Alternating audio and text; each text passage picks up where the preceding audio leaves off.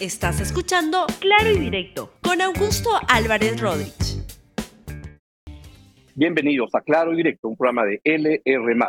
El tema de hoy es el tema de la guerra que está ocurriendo en el Medio Oriente entre Israel defendiéndose contra Hamas y que va a tener, Hamas que es esta organización terrorista y que puede tener uh, consecuencias a nivel mundial importantes. La vamos a conversar con el internacionalista Francisco Belaunde, que ha tenido la, la diferencia de interrumpir un momento su, la clase que está dictando para poder conversar eh, para beneficio de nuestra audiencia y la cual va a estar siendo compartida por sus alumnos.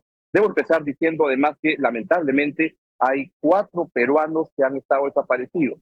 Uno de ellos ya se conoció, este, se ha confirmado, pero tengo lamentablemente que darles a conocer que acaba en este momento de conocerse en Israel que ha fallecido. Ha fallecido el doctor Daniel Levy. Sería el segundo peruano que ha muerto en este ataque insano del movimiento terrorista Hamas a, a, a Israel. Y hay dos peruanos que han muerto, pero les puedo confirmar lamentablemente en este momento que acaba de fallecer, y eso lo tengo desde fuentes desde Tel Aviv, que me están informando en este momento que ha fallecido Daniel Levy. Es el segundo peruano que muere en estos ataques terroristas en Israel. Vamos entonces con, con, el desarrollo del programa y le doy la bienvenida a nuestro invitado, Francisco Belaunde, internacionalista conocido y a quien yo siempre lo convoco para entender qué es lo que pasa en el mundo. Francisco, buenos días. Buenos días, Augusto. Gracias por la invitación.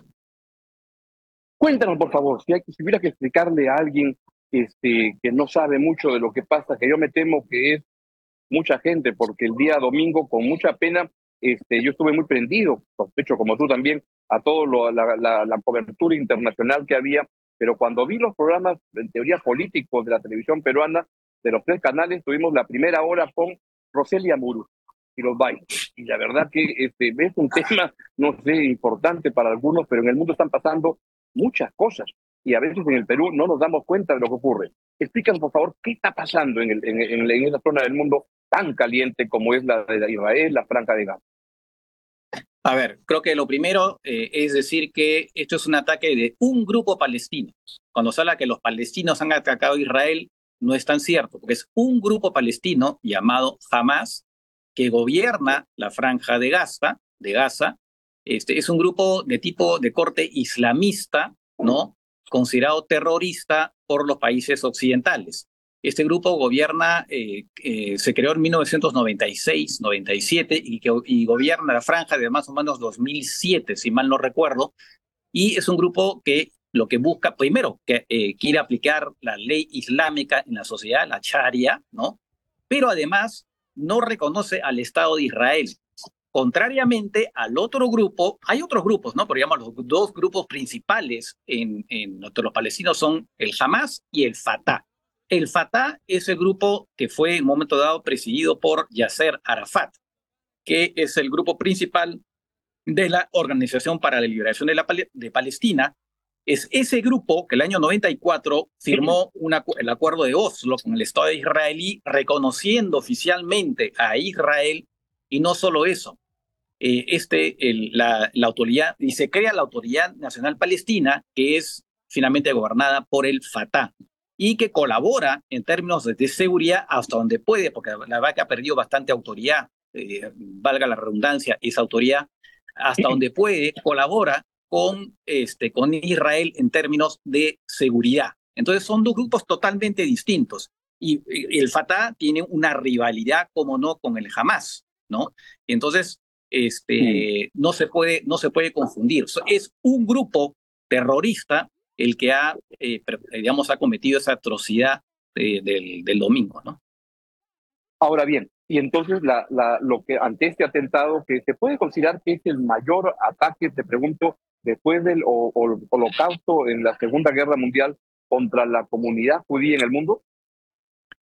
Mira, como atentado sí, pues no, porque en realidad incluso me parece que han muerto más israelíes ahora que en la propia guerra y el Yom Kippur, ¿no? Este, claro. No hizo la cifra realmente, pero parece que ha muerto más gente. La guerra del Yom Kippur es una guerra que se dio el año 73, ¿no? Eh, fue un ataque Hace exactamente 50 años, ¿no? Es, es, este ataque 50, coincide con el 50 aniversario de esa... Ex, exactamente, además en la misma, la misma época, Yom Kippur, para los amigos que no lo saben, es una fiesta religiosa del perdón, que, que oscila, ¿no? Como es un calendario distinto, el calendario judío, en nuestro calendario va oscilando según los, según los años, ¿no? Y más o menos es en esta época, precisamente, acaba de celebrarse precisamente eso, que se ha dado pues este, esta, esta celebración. Entonces, efectivamente, el año, hace 50 años, Israel fue totalmente sorprendida, sus servicios de inteligencia no previeron que se estaba preparando un ataque por parte de Egipto e Israel eh, y Siria contra Israel, un poco como que lo que ha pasado ahora. Los servicios de inteligencia fueron absolutamente sorprendidos, no previeron que se venía este ataque. Tal como ahora ha ocurrido, también fueron sorprendidos y hay el reconocimiento por parte de la, del gobierno y la Fuerza Armada de Israel de decir que ha sido una gravísima negligencia de inteligencia de no ver, darse cuenta que venía este ataque por aire, mar y tierra. Este, exactamente. Es una, Ahora, uno puede decir siempre que, al mejor, uno puede decir siempre que al mejor cazador se le pasa la paloma. Pero de todas maneras, evidentemente van a haber investigaciones y va, va a verse que solamente ha habido negligencias, ¿no? Es porque el gobierno israelí está muy confiado. Hasta hace poco, hasta pocos días antes del ataque, el consejero de Seguridad Nacional decía que con Hamas no había ningún problema, que había una tranquilidad, porque Hamas lo que quería es un momento de tranquilidad para que, para que el nivel de la población, y la población tuviera mejores condiciones de vida y que sabían perfectamente cuáles, cuáles eran las consecuencias de un posible ataque, porque siempre esos ataques son recurrentes, por cierto, no se han dado en los últimos años, pero claro, lo que se ha dado ahora es el peor ataque, el peor ataque de todos los que han ocurrido. Ahora, hace 50 años, cuando ocurrió la, la, guerra del Yom, Yom, Kippur, al final de la, de la de, cuando tuvo que responder al ataque, después de eso, a los pocos meses, caía como primer ministra Golda Meir, porque se consideró que había, entre otras cosas, una grave negligencia en lo que fue el manejo y la sorpresa que causó ese ataque en el Yom Kippur. ¿Le pasará lo mismo a Netanyahu, el actual primer ministro de, Israel? Sí, se, eh, Golda Meir se demoró un poco en caer, algo así como tres años, si mal no recuerdo, es posible que Netanyahu caiga antes, porque efectivamente una responsabilidad política que asumir. Además, Netanyahu es una persona que está bajo el fuego de las críticas, ¿no? Es por, eh, por bueno, en, particular por esta reforma judicial que precisamente ha debilitado a Israel, ha dividido la sociedad israelí, y no solamente eso, varios, eh, digamos, este, miembros de la reserva israelí que normalmente tienen que seguir un entrenamiento cada cierto tiempo, se negaron a entrenarse en protesta por esta reforma, diciendo que ellos no iban a servir a un Estado autoritario y dictatorial. Entonces también el ataque ocurre en un momento, y posiblemente ha sido calculado de esa manera, en un momento en que la sociedad israelí y por lo tanto Israel está debilitada. Ahora, esto ocurría hasta hace poco, ya han habido como 40 semanas donde todos los sábados salía a marchar contra el gobierno de Netanyahu porque se dice que está rompiendo la democracia. Sí, así es. En Washington, Biden no lo, no, lo, no lo pasa y en el mundo porque se considera que Netanyahu estaba destrozando la democracia en Israel. Sin embargo, este ataque jamás unifica a Israel, al menos por ahora, para responder, y unifica al mundo, que también se pone detrás de, Israel desde Biden, el Reino Unido, la Unión Europea, etcétera. ¿O me equivoco? Sí, por lo menos los países occidentales están obviamente del lado de Israel, algunos países africanos, porque Israel ha hecho una buena labor diplomática en los últimos años y ha acercado varios países africanos, pero en los países árabes la cosa es distinta, ¿no? Este, es verdad que varios países árabes, eh, gracias a los acuerdos de Abraham, han, eh, Abraham, además interesante el nombre porque es un profeta tanto para judíos como para musulmanes, por eso se llama Abraham, estos acuerdos, y son, son acuerdos que han permitido que Emiratos Árabes Unidos, eh, Bahrein y Marruecos eh, reconozcan, Marruecos hacía tiempo que tenía vínculos con Israel, pero en todo caso, de manera mucho más oficial, hayan reconocido a Israel, ¿no? Pero ahora, y lo que se venía ahora era el reconocimiento posible de Arabia Saudita a Israel, y estaban habiendo negociaciones. Es posible que este ataque también haya sido calculado para que esas negociaciones finalmente sean, se vayan al aula como que efectivamente es lo que parece, porque allá Arabia Saudita dijo que por ahora esas negociaciones quedan en nada. Y era precisamente el objetivo de Irán, que apoya, ha apoyado normalmente a Hamas, aunque todavía no se sabe si, no se sabe todavía, la Casa Blanca lo ha dicho, el Ministerio de Relaciones Exteriores también lo ha dicho, el secretario de Estado lo ha dicho, que no hay pruebas todavía de que Irán haya eh, participado de la preparación de este ataque, aunque el Wall Street Journal, ¿no? este diario norteamericano, dice que sí, pero por lo menos oficialmente para Estados Unidos no hay pruebas todavía que Irán haya participado de este ataque. ¿no? Así como hay pruebas, pero se sospecha mucho que, que, Irán es un país que financia movimientos terroristas y que jamás es uno de sus movimientos preferidos ¿no? Y siempre no le ha dado la plata la semana pasada, se la dio hace un tiempo. Al igual que otros países, ¿no? Como, como, Qatar, como Uruguay. Qatar, el país del, Mundial, es un gran financista de movimientos terroristas como, como, como Hamas, ¿no? A ver, eh, lo que estaba haciendo Qatar, lo que, ¿qué es lo que pasa? Que hay un vínculo entre Qatar y Hamas, ¿por qué?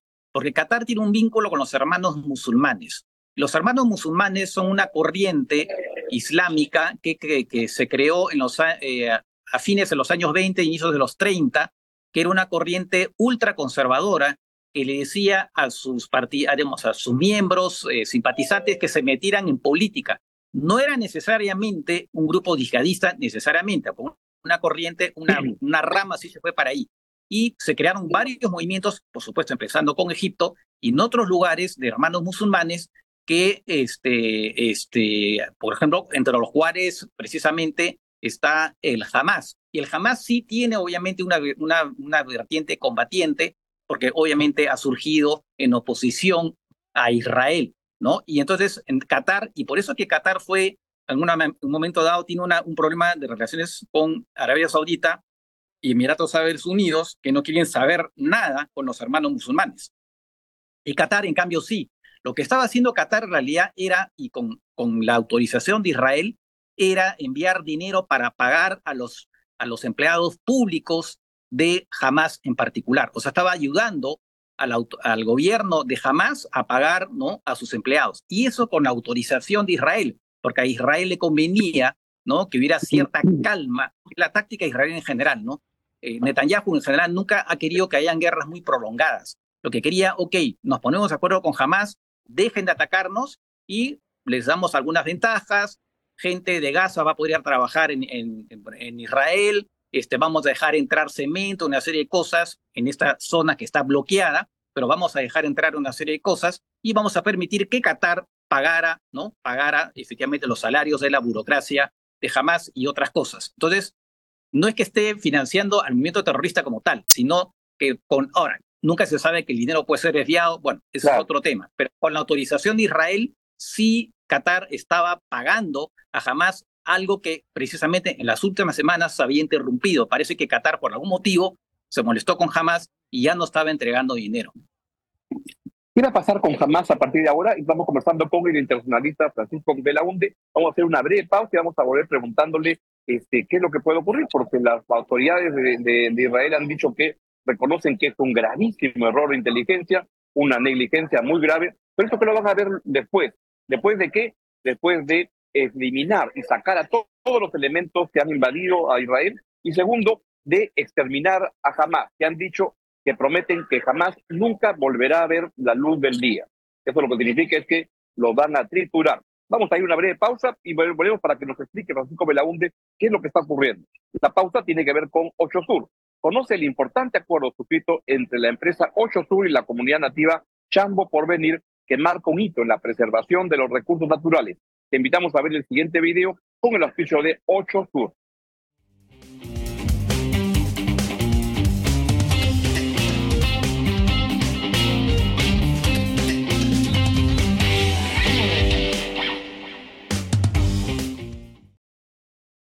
Bien, estamos justamente conversando con el internacionalista Francisco Belaunde y nos está contando que, explicando, yo le, yo le preguntaba ¿Qué va a pasar con Hamas a partir de ahora? Y antes que eso, Francisco, te pido una explicación de, cómo es que eh, Israel controla tanto la franja de Gaza, permite que la franja sea manejada por una organización terrorista.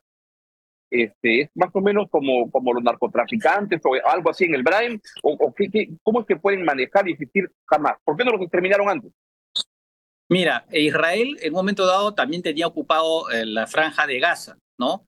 Pero era tan problemático el asunto eh, porque es muy difícil efectivamente manejar un lugar que es pequeño, pero con una población que ahora ya son de más de dos millones de personas. Entonces, imaginas tú administrar todo eso para Israel, además con atentados y todo lo demás, sería muy complicado.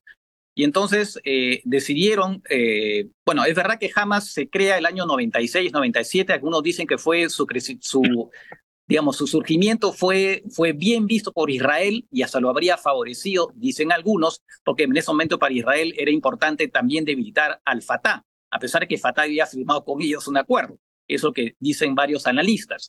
Pero en todo caso, Israel decide retirarse en 2005, ¿no? Y entonces, este, en ese momento, quien, gobernaba, este, en realidad, este, la zona no era el Hamas, era el Fatah. Y Fatah, socio del gobierno israelí. Pero ¿qué pasó? Hubo elecciones entre los palestinos que fueron ganadas por el Hamas. Entonces, ¿eso qué cosa quería decir? Que el Hamas iba a gobernar también la Autoridad Nacional Palestina. ¿no? Y claro, la Autoridad Nacional Palestina no reconoció, no, no admitió su derrota, ¿no? Y dijo, estos resultados no valen y yo me quedo gobernando no solamente a la autoridad, sino también, obviamente, este, Gaza. Y entonces hay un golpe, un, un, operativo militar por parte de, de, de, Hamas que toma el poder diciendo hemos ganado las elecciones y por tanto vamos a gobernar, este, vamos a gobernar Gaza.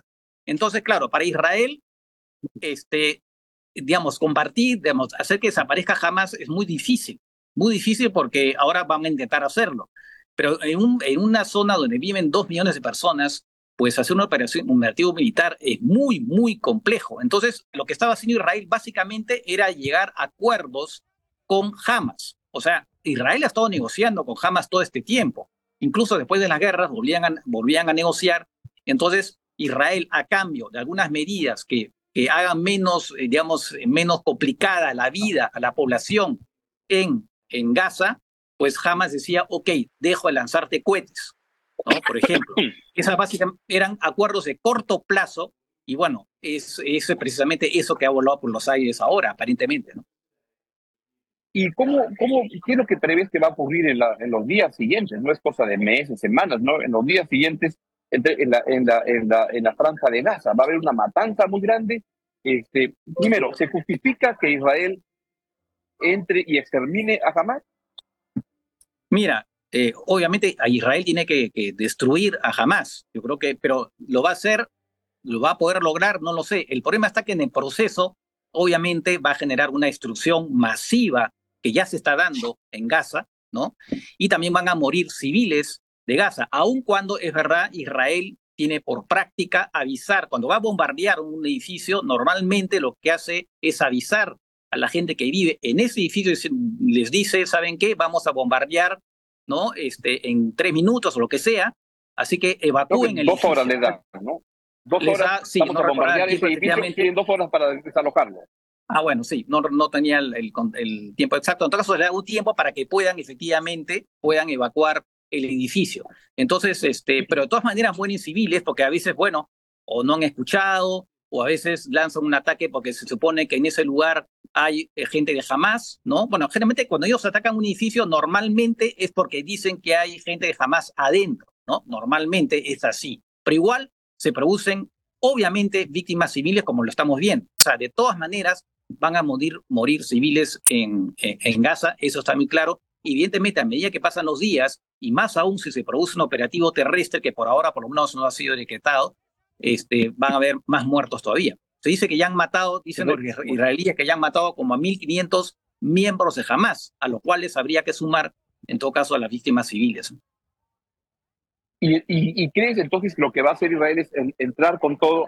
¿Se, justifica lo que he, leído en los medios principales, The Economist, el New York Times este, y muchos más, que dicen que sí se justifica que entre Israel con una reacción muy fuerte para destruir a Hamas.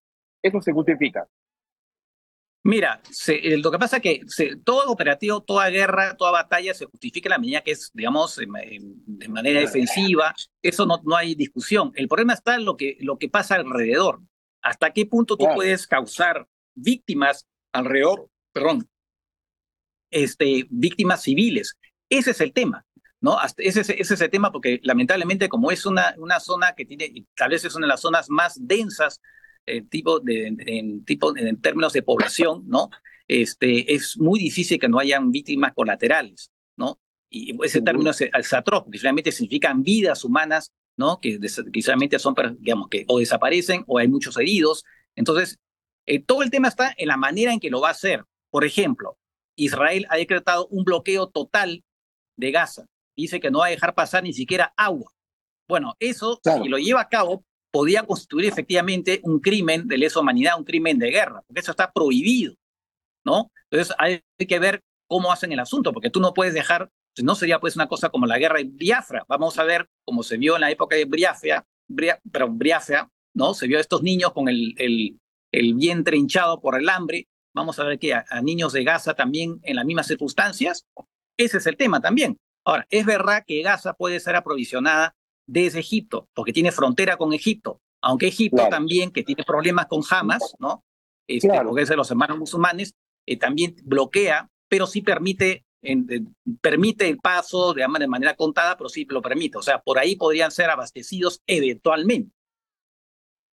No, y otro que decías al comienzo, que jamás no son los palestinos, y entonces confundirlos sería un grave error porque hay que encontrar una solución para, para gente, población como la, comunidad de, Palestina, que tiene que, que, encontrársele una solución.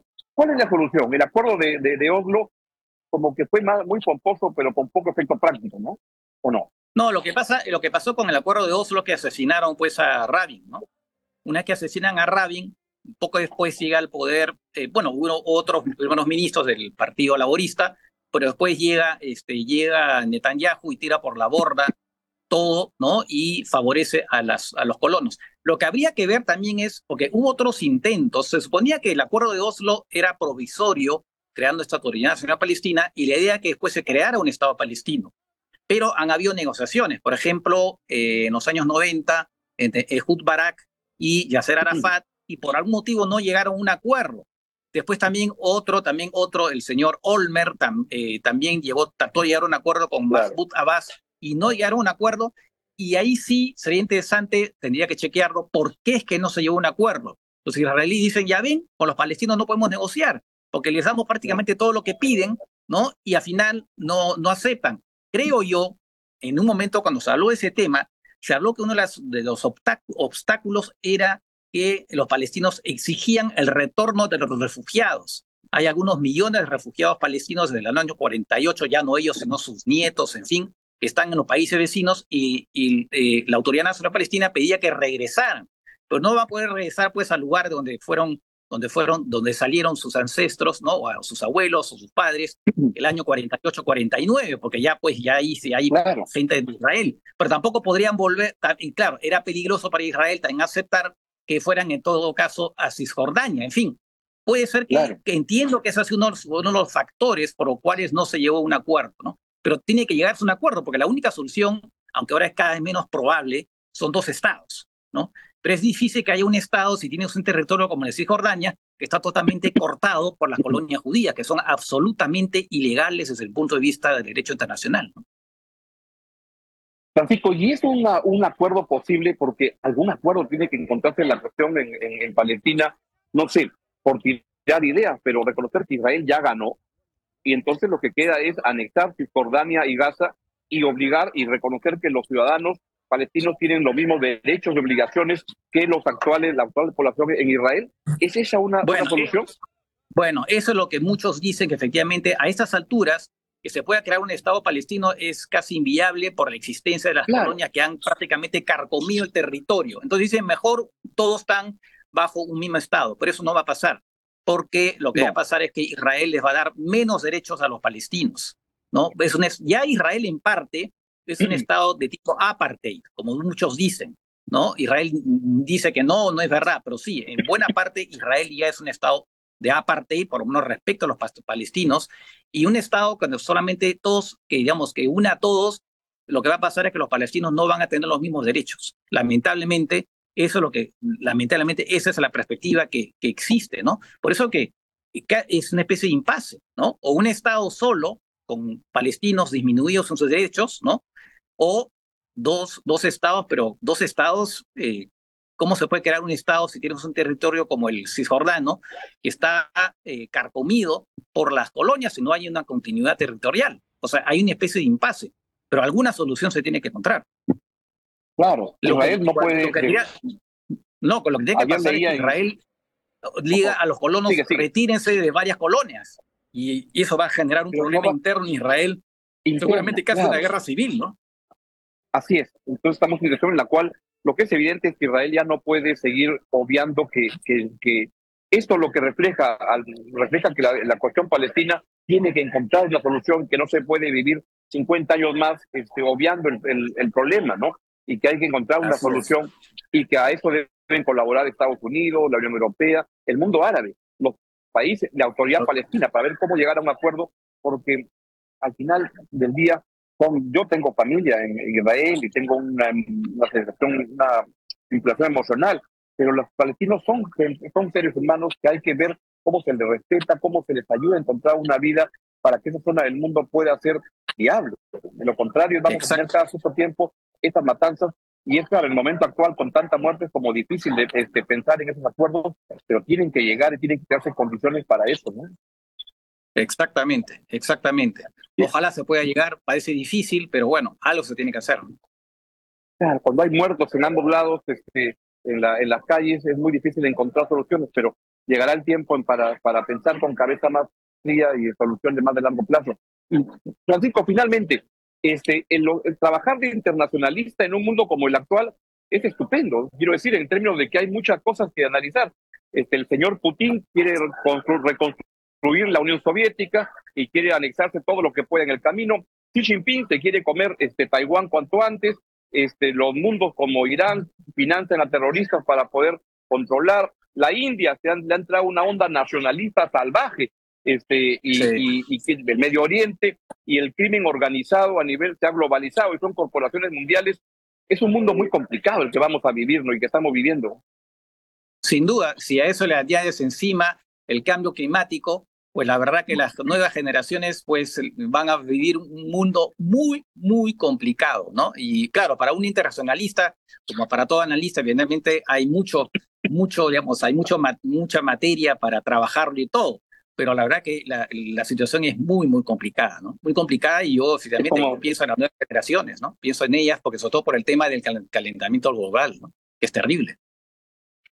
Fue muy mala noticia, pero porque es como para un sismólogo que le dicen terremoto grado 9, dice, caramba, ahora tengo que, analizar esto. O para un economista que le dicen, vuelve el primer gobierno de Alan García y va a haber hiperinflación. Ah, caramba, acá vamos a aprender mucho, pero son momentos terribles que, que ojalá se puedan superar.